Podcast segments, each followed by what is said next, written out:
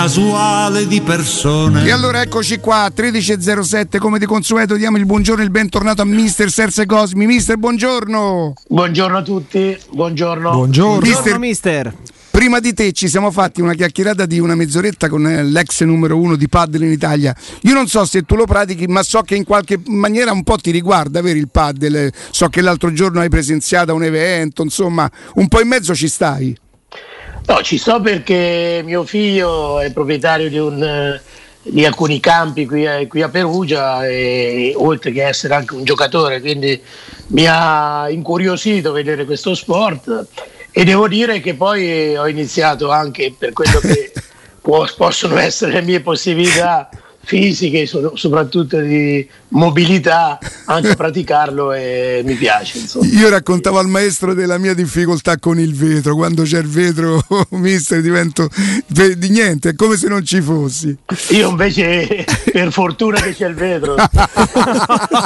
Almeno si ferma. Ecco, è una chance in più. Senti mister, eh, anche i giornali, non solo i tifosi, pensano alla partita de- di domenica. È vero che c'è una partita importantissima perché qui non si può trascurare e bisogna entrare sempre concentrati, però cominciano le sfide, Abram, eh, Immobile. Per me una sfida, non so se tu sei d'accordo Serse, esiste quando i due giocatori non sono compatibili. In un attacco, secondo te, Abram e Immobile potrebbero essere compatibili? Beh no, cioè no, nel senso che non è che sono il massimo della compatibilità, insomma tutte e due hanno, non dico caratteristiche uguali, però simili, quindi, quindi credo di no, insomma, credo di no. Credo che il compagno di, A- di Immobile o di Abram siano altri. insomma. Eh, cosa ru- dovrebbe rubare Abram di Immobile e viceversa cosa Immobile dovrebbe rubare di Abram? Non caratteristiche fisiche, altezza o, o possenza fisica, proprio come caratteristiche di gioco. Ma guarda, oggi è chiaro che è un paragone non improponibile perché questo ragazzo insomma si sta ponendo nella miglior ma- maniera possibile. Sentivo dire che al primo anno ha fatto gli stessi gol di Montella, di Batistuta, insomma, Eh quindi stiamo parlando di numeri importanti e soprattutto di paragoni altrettanto importanti, però Immobile sta facendo qualcosa di straordinario da, da tanti anni. Eh, nello stesso club però comunque sia sta facendo cose eh, incredibili come continuità come... e quindi oggi, oggi beh, Immobile è più, è più furbo su quello non c'è dubbio ma lo, forse lo è sempre stato è una delle sue caratteristiche sa attaccare lo spazio come pochi però è uno di quelli che attacca gli spazi sempre finalizzati difficilmente lo fa per, eh, per andare a prendere una palla sull'esterno, quello lo può fare a risultato acquisito, però è un giocatore che sa metterti- mettere in condizioni i centrocampisti di farsi lanciare per farti male. E poi ha velocità, un buon controllo, ottimo controllo.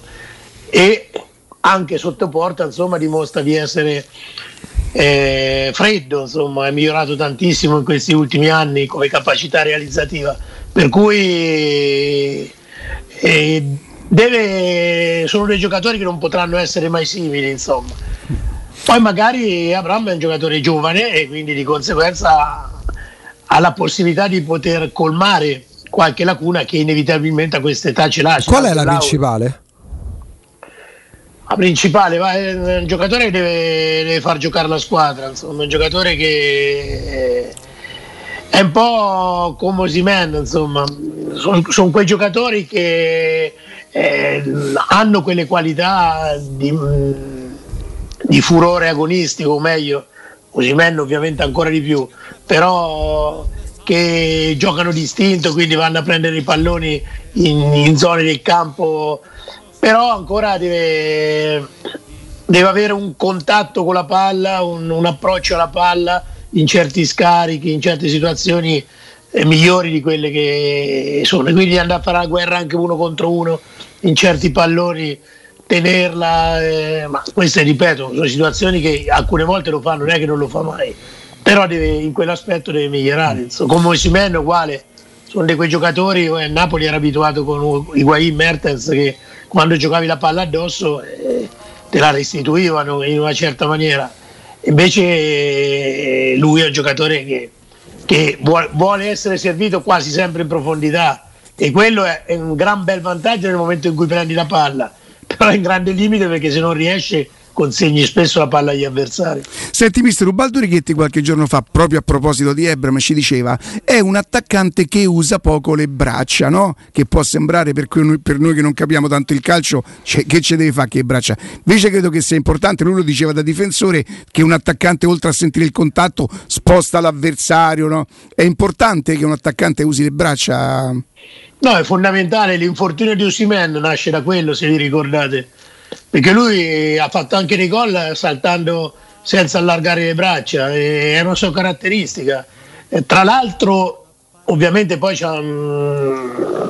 hanno anche una grande elevazione, ma voi capite benissimo che farsi aiutare dalle braccia l'elevazione teorica, anzi non teoricamente, è maggiore, no? Anche nel salto in alto, se uno saltasse senza l'aiuto delle braccia no, non ce la farebbe a fare certe misure, quindi le braccia aiutano ad alzarti da terra, ma nel calcio proteggono, danno eh, quella protezione per poter andare a prendere la palla e non rischiare niente, perché, perché poi eh, ma le braccia inteso eh, per colpire di testa, ma anche nel sentire l'avversario. Eh, gli attaccanti c'erano degli attaccanti eh, incredibili in questo. Prima che arrivasse la palla, volevano proprio sentire l'avversario e da lì poi mettersi in condizione di ricevere la palla se tu non lo senti l'avversario eh, ti può anticipare e neanche te ne accorgi. Mi viene in mente il primo novellino, eh, io ho un giocatore, penso che nella protezione della palla e nell'uso delle braccia sia stato magari, vabbè, non sconosciuto perché è stato un ottimo giocatore di Serie A, però secondo me uno dei più forti in assoluto che era Nicola Caccia. Io penso non ho mai visto un giocatore... Piacenza Oh, sì, Piacenza, Atalanta. Sì, sì. Eh, La scuola cioè, campana che passa per Empoli, Nicola Caccia, come esatto, Montella io, di Natale. Esatto, bravo, sono dello stesso paese, o credo sì, più o meno nello stesso paese. E sicuramente vanno ad Empoli tutti insieme, insieme in tempi diversi, però. Sì. E io credo che era una cosa allucinante, allucinante. Lui si metteva in condizione, poi ovviamente quello gli permetteva di esaltare una delle sue qualità, che era la protezione della palla quindi le braccia eh, sono fondamentali per un attaccante e danno fastidio molto agli, ai difensori. E quando vai a saltare, ecco c'è un giocatore della Roma, forse dico una stupidaggine, non giocatore, un grandissimo, immenso giocatore della Roma, attaccante che è stato Roberto Pruzzi. Madonna. Lui non era un, un, attaccante che saltava molto con le braccia larghe, da come mi ricordo io, lo faceva ma non, non ma lui rimaneva per aria mister esatto. era un pochino come Passarella come questi giocatori che, straordinari insomma che avevano eh, l'istinto di prendere il tempo intanto al difensore e, e poi rimanere in alto quell'attimo prima dove potevano gestire eh, quella frazione di secondo, un po' Cristiano Ronaldo è un altro giocatore straordinario in questo. Sì, senti mister, mi hai fatto venire una curiosità perché dice le braccia, insomma attaccanti che sanno difendersi, ecco i difensori passano per essere duri, dice madonna quello quanto mena. Tu hai conosciuto attaccanti che i difensori dicevano mamma mia mi ha gonfiato l'attaccante, eh, giocatori che insomma oltre a difendersi si fanno sentire, che non, che non le prendono solo attaccanti. Ma, ma, no, ma sono, adesso i difensori sono seminaristi, non, non, sono, non, sono, paragonabili ai difensori. Anche perché una volta c'era il duello, tu sapevi che andavi a giocare contro quel giocatore e su Burni c'era, c'era su Riva, eh, Jurgen Kohler su Van Basten. Gli attaccanti hanno la possibilità di, di fare un po' i vaghi, capito? Vanno su zone dove, dove non li incontrano e quindi giocando a zona questi giocatori se li ritrovano solo se vanno a occupare la zona di quei difensori. Quindi questo è per i, i coniglietti dell'area era, è, un, è, un grande, è, un, grande, vantaggio. vantaggio. Invece c'aveva la forza, cioè tanti difensori che dovevano incontrare Boninsegna non Mamma è che erano tra- tranquillissimi. E, ovviamente eh, c'erano anche dei difensori che, che era un problema affrontarli quando c'erano le marcature ovviamente in una determinata maniera, però le caratteristiche rimangono perché il concetto sbagliato e fuorviante della zona è quello che i difensori, i difensori devono, devono avere le caratteristiche da difensore, quindi anticipo, postura, eh, cattiveria, eh, eh, nella propria zona. Quindi non è che perché giochi a zona non, non devi avere quelle caratteristiche. Invece inevitabilmente un pochino eh, si è perso. Quindi i giocatori che forse mi viene in mente Cannavaro, uno dei pochi, degli mm. ultimi che hanno le caratteristiche, tra virgolette, del vecchio difensore, Chiellini. Eh, nella Roma c'è i Bagnets che un pochino rispecchia questo, questa tipologia. Mancini no?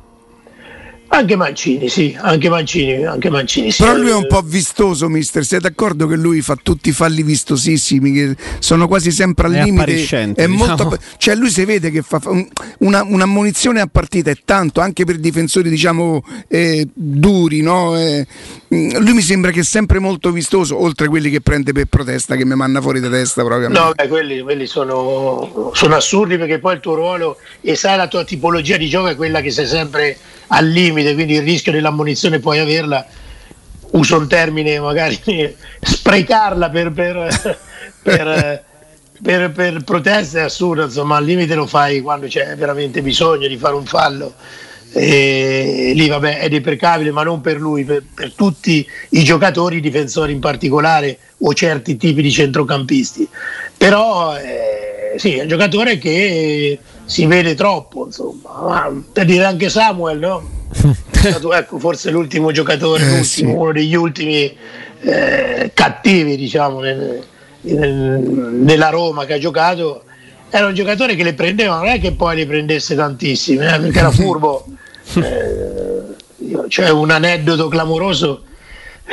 Quando andava a giocare col Perugia a Palermo, la Roma c'era il campo squalificato. Mm e, e Samuel, la Roma era fuori dalla lotta a scudetto perché aveva perso a Milano e noi dovevamo vincere assolutamente per sperare, vincendo l'ultima in casa, di fare lo spareggio famoso che poi facemmo con la Fiorentina. E, e c'era Samuel che, come tutti i sudamericani, eh, era, vabbè, era, in diffida e quindi se, se, era diffidata tornava a casa qualche giorno prima, era, era, la fine del campionato. E allora c'era questa ipotesi e lui vole, si vedeva che voleva prendere l'ammonizione. Allora io a Ravanelli gli dissi, guarda Fabrizio, vedrai che entra farà fallo.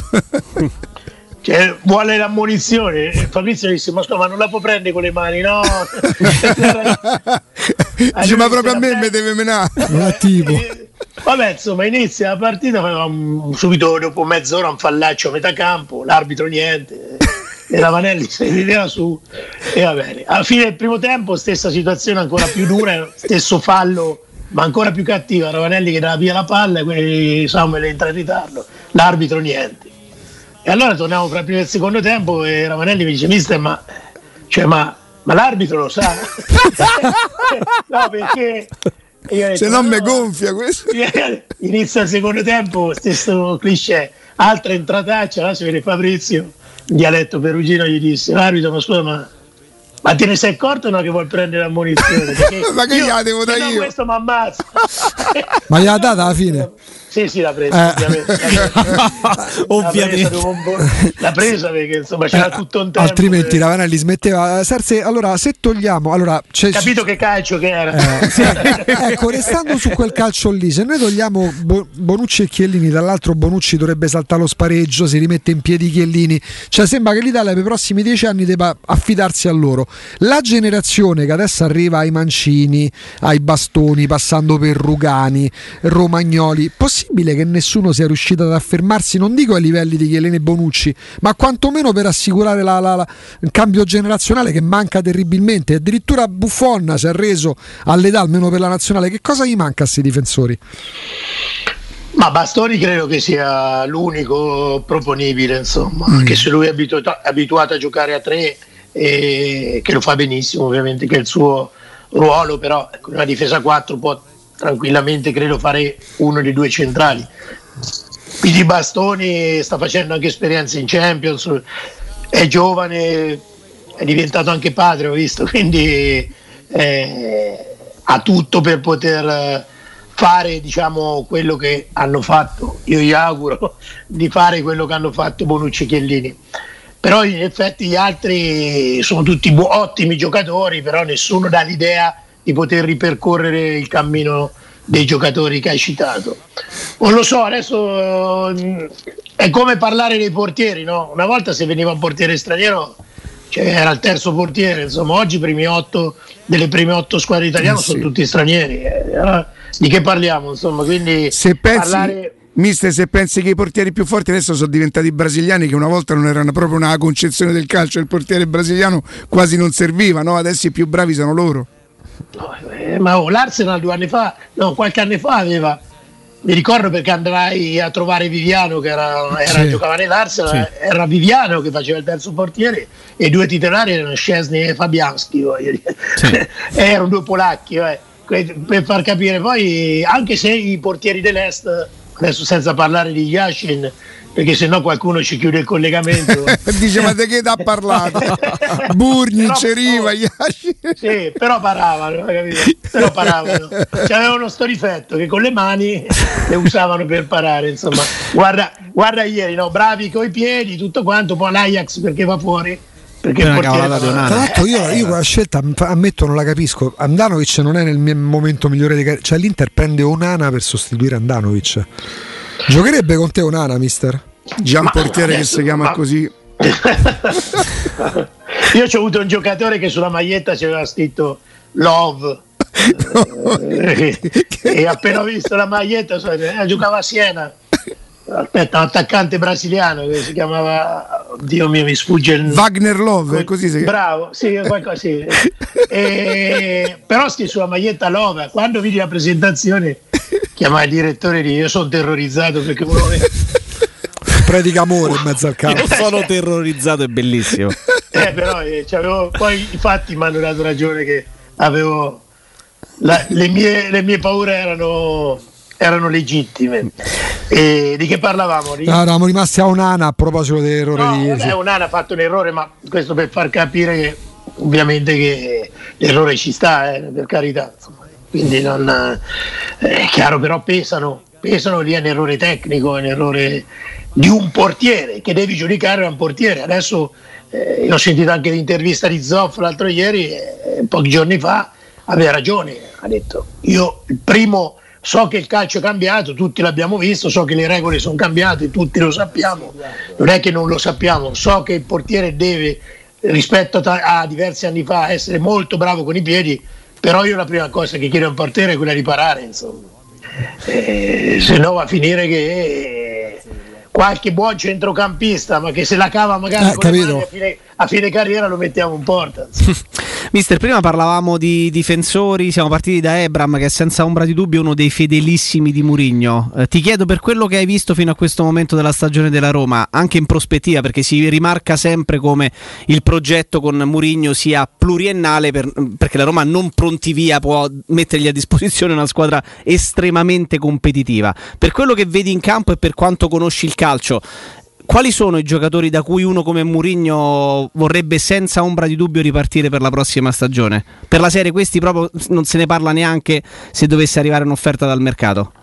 Ma adesso magari l'elenco è più lungo di quello che posso pensare io, però vabbè, credo che Pellegrini, Zaniolo, eh, Abram, eh, Mkhitaryan eh, in difesa in difesa c'era da lavorare Murigno però eh, anche Mancini stesso se, se, cresce in alcuni aspetti può essere sempre un giocatore attendibile. Eh, Smalling e Bagnets poi dopo non lo so. Eh, allora, magari non hai, nominato, es- non hai nominato esterni eh? Ci sono? No, perché... se, se, ci fossero, sì. eh, I nominerebbe se ci fosse. No, c'è, c'è più forte d'Italia in quel ruolo a sinistra che Spinazzola, purtroppo non gioca in quel ruolo, quindi la Roma uno teoricamente che è il migliore in Italia, almeno per quello che si è visto agli europei, ce l'avrebbe. Questa purtroppo è sfortuna, il resto sono giocatori eh, buoni giocatori. Ecco, allora c'è da capire una cosa, lui ha valutato gli uomini anche quindi magari eh, tenere certi uomini non da comprimari, però che possono dargli una mano, eh, però prendere dei giocatori titolari con grande personalità credo che, che lo farà, insomma. Mm. Credo che lo farà. Quindi Oltre al regista. Che, ecco, perché se poi tu dai eh, troppo eh, spazio a giocatori che an- ancora, dico ancora non ce la fanno, oh, Purazzi che mi sbaglio, eh, non ce la fanno, eh, eh, diventa un problema. Io per esempio per tu sono convinto ancora che sia un giocatore che sta passando un anno orribilis come, come rendimento, però fino a, all'inizio di quest'anno era uno di quelli su cui credo tutti, tifosi, società della Roma, eh, puntavano. Eh, due partite, tre gol. L'inizio era stato no, scoppiettante. Ma anche l'anno scorso, cioè voglio dire, un giocatore che dai, eh, poi è duttile, un giocatore che, che, va dentro l'area, un giocatore che a me piaceva, insomma. Mm. Mi seguito a dire che piace. Ecco, questo è un giocatore che non è che devi buttarla a mare perché quest'anno non ha fatto un buon campionato. A parte che c'è tutto il tempo per rifarsi. Da oggi e domenica per esempio le stagioni cambiano tantissimo anche per i singoli eh. si fa una grande prestazione fai qualcosina di particolare nel derby poi le stagioni assumono eh, un valore assolutamente diverso come purtroppo se non le fai bene chi sono i suoi omologhi nelle altre squadre? chi sono i veretù delle altre squadre? Barella? lo è? Beh, in parte Barella, in parte Barella, sì, però Barella è, è più plastico come giocatore, è un giocatore che è migliorato anche su, tecnicamente. Anche un po' più agile forse. Più agile, sì. Eh, però Veritù c'ha più gol dentro e per un centrocampista sì. è, è, una qualità mm. grandiosa in questo, da sempre nel calcio. Mm. Quindi, Mister, abbiamo parlato di, di, difensori e le chiedo perché mh, mm, ti chiedo tante volte succede di vedere giocatori che si impongono in realtà un po' più di provincia, fanno molto bene e poi falliscono nel momento in cui sono costretti e sono chiamati a fare il salto di qualità. È sembrato essere fino ad un certo punto così proprio per Kumbulla. Io ti chiedo, uh, ti piace come giocatore? Eh, qua, quanti margini di crescita vedi in questo, in questo ragazzo che sembra invece appunto nelle ultime settimane sconfessare un po' quello che era successo fino a Natale, cioè che non giocava mai, adesso si è, si è imposto. Sì, ma è un giocatore strano, devo capire, perché lui in effetti a Verona ha fatto bene. Ha fatto bene, è stato pagato molto, a mio giudizio. Questo ovviamente tenetevelo per voi, però. per, per, un difensore è stato pagato molto e il pagare molto un giocatore, soprattutto un difensore, ti deve far capire che è un giocatore già pronto e molto probabilmente eh, in virtù anche di quello che significa poi stare in un grande club, in una città come Roma, in una società come Roma che ha passato anche un cambio di proprietà, eh, un allenatore come Murigno, i sistemi di gioco, quindi sono tutte situazioni da valutare e, e quindi fai, fai un po' più fatica a perdonare magari qualche errore di gioventù. Vorrei vederlo meglio, insomma, in queste ultime partite dall'idea di, di, essere, di aver intrapreso la strada giusta. Aspettiamo, non lo diciamo per carità, però insomma eh, aspettiamo, è giovane, è giovane, insomma, quindi io un paio di anni fa dovevo, avevo la possibilità di andare a Verona ad allenare mm-hmm. e, e, quindi lo, lo seguivo con, con attenzione, era un ragazzo che era in margine, era in Serie B, ancora in margine, giovanissimo però lo vidi debut- fare qualche partita e dava l'idea di avere qualcosa in più rispetto agli altri. Certo, poi, poi gio- giocò in A e fece, fece un grandissimo fece campionato con Juric. Quindi era l'anno in cui il Verona poi sale in Serie A? Esatto. Certo, era un ambientino, mi ricordo il giorno della finale c'era lo striscione, una curva molto chiacchierata, ovviamente la curva del Verona. Eh, Setti, presidente, che si vada in A o si resti in B sempre ti odieremo, quindi pensa a questo presidente, dice, Mamma mia. ma che vedevo portare veramente, cioè proprio una cosa ci sono degli ambienti particolari, lì fincite parecchio. Eh. Cioè, questi pure Verona, tanto togliamo a prescindere. Verona ha tanti amici, amici ovviamente anche che frequentano il calcio, i tifosi e devo dire che se non sconfinano, eh. come purtroppo a volte gli capita, eh, sono geniali. Però eh, è una tifoseria molto particolare, eh. non è mm. solo violenta. No, vero. È in alcuni esternazioni eh, cade in queste cose. Io non credo che ci cada involontariamente perché sono proprio in una determinata maniera, sì. però ho troppi amici lì mh, mm, che che negli anni ho conosciuto, ho frequentato. Però tiene sulle spine un ambiente del genere rispetto a altre piazze, non dico più, mm, quasi sedate, però insomma il giocatore sente la presenza, sa che comunque Sì, è uno sì. stimolo in più se vogliamo. Eh, lo sa, però questa è una tifoseria che se perdi 3-0 gli ultimi 10 minuti canta, eh, canta sempre. eh, Quindi ha una mentalità eh, ultrama in generale da tifosi eh, vecchia maniera, insomma, e quindi sono rimasti eh, a quel tipo di mentalità. Anche se è cambiato ovviamente eh, rispetto agli anni 70 agli anni 80 Certo. e quindi oggi si nota ancora di più poi ovviamente qualche fuoriuscita Ah, inevitabilmente certo. crea imbarazzo insomma. Mister, eh, domani poi entreremo ancora di più nella, nella partita, però ti chiedo, eh, la vicinanza con il derby fa in modo che poi si parli tanto della- della- de- di quello che accadrà soprattutto in campionato piuttosto che domani, dando quasi per scontato il passaggio del turno. Ecco, può capitare di dare per scontato un qualcosa e che, e che si, mh, che, che anche proprio nello spogliatoio no, si possa vivere un impegno come un qualcosa di già eh, consolidato, qualcosa di già ottenuto eh, e, e porta questa con- consapevolezza sempre ad effetti negativi? Oppure magari può, può- può- può Guarda, darti la eh, leggerezza di giocare una partita? allora ti dico può, può dartelo ma io sono quando le dichiarazioni che mi fanno paura lo sai quali sono? quando dicono fino a domani pensiamo al Vitesse La- appena finisce la partita penseremo al derby già vuol dire che pensi al derby cioè quella è, è una dichiarazione di non dire di ammissione. Sì. di ammissione. Quindi meglio, cioè, glielo chiedo per fa- non mi fate queste dichiarazioni. Eh, tanto uno che gioca a calcio, uno che allena a quei livelli, cioè come fai eh, a a non pensare a quello che ci sarà eh, la domenica? Come fai a non pensare quanto sia importante la qualificazione?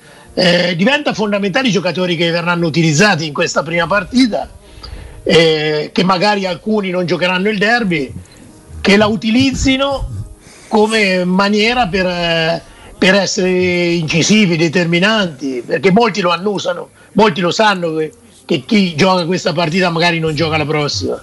E lì, eh, lì di- diventa determinante il carattere dei giocatori, ovviamente quello che Mourinho riuscirà a far capire, insomma, questi. Ma che succede? C'è un manuale che viene distribuito tra, tra i calciatori quando si rilasciano le dichiarazioni? de- tipo, No, no, c'è lo- l'omologazione. e quindi c'è, eh, tutti sono omologati. È difficile che senti. Ma molti son te- sono spaventati anche da dire la parola in più, no? Perché ovviamente eh, una- un punto esclamativo in più su Instagram viene, viene Sì, sì. utilizzato in mille modi, figuriamoci se, se ti scappa una parola in più, no? Sembra sempre che sei eh, o poco attento o troppo teso o non hai rispetto degli avversari. Se dici che sono forti vuol dire che ce n'hai troppo e non va bene.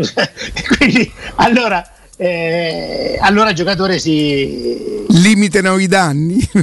eh, dai, sì, insomma, cerca di dire le cose che spesso sono scontate, però ormai fanno pa- è come quando a fine partita uno ha un arbitraggio negativo, che ne so, tipo non ti danno tre rigori clamorosi e ti intervistano e, ti- e tu la prima cosa che dici no, io degli arbitri non ne parlo. no. che vuoi dire? Eh, cioè, io aggiungerei per fortuna non ne vuoi parlare, nel senso non ne parlo, eh, allora Mister, noi qui come si tifosi abbiamo subito proprio una violenza in alcuni anni con i giocatori che dicevano abbiamo sbagliato l'approccio. Ma perché? Ma chi ti ha chiesto? Scusa, ma chi è quell'allenatore che dice ragazzi mi raccomando oggi sbagliamo l'approccio? tu immagini tu un allenatore che... E i giocatori dice purtroppo abbiamo sbagliato l'approccio. No, vabbè, ma se il calcio è pieno di, di dichiarazioni, no? Quelle che tipo, anch'io ho sentito gente del calcio commentare, che ne so, giochi il primo tempo, l'altra squadra c'ha, eh, prende tre pali, sbaglia un rigore, eh, tu tiri due volte all'ottantesimo e ne, ne abbiamo fatti sfogare, siamo Sì, sì. cinica, come se tu sapessi, Certo. cioè come se avessi detto guarda adesso vi faccio tirare sui pali. Cioè, sono tutte cose abbiamo saputo soffrire. Ecco, quindi, cioè, si vede quando soffri perché c'è un'impotenza allora lì va bene, quando gli altri sono nettamente superiori c'è una capacità di soffrire, per carità, e quella è, è inevitabile, però a volte ci sono situazioni talmente facili da leggere che vengono poi commentate in maniera diversa da quello che uno vede, ma vabbè. Serse, grazie, a domani.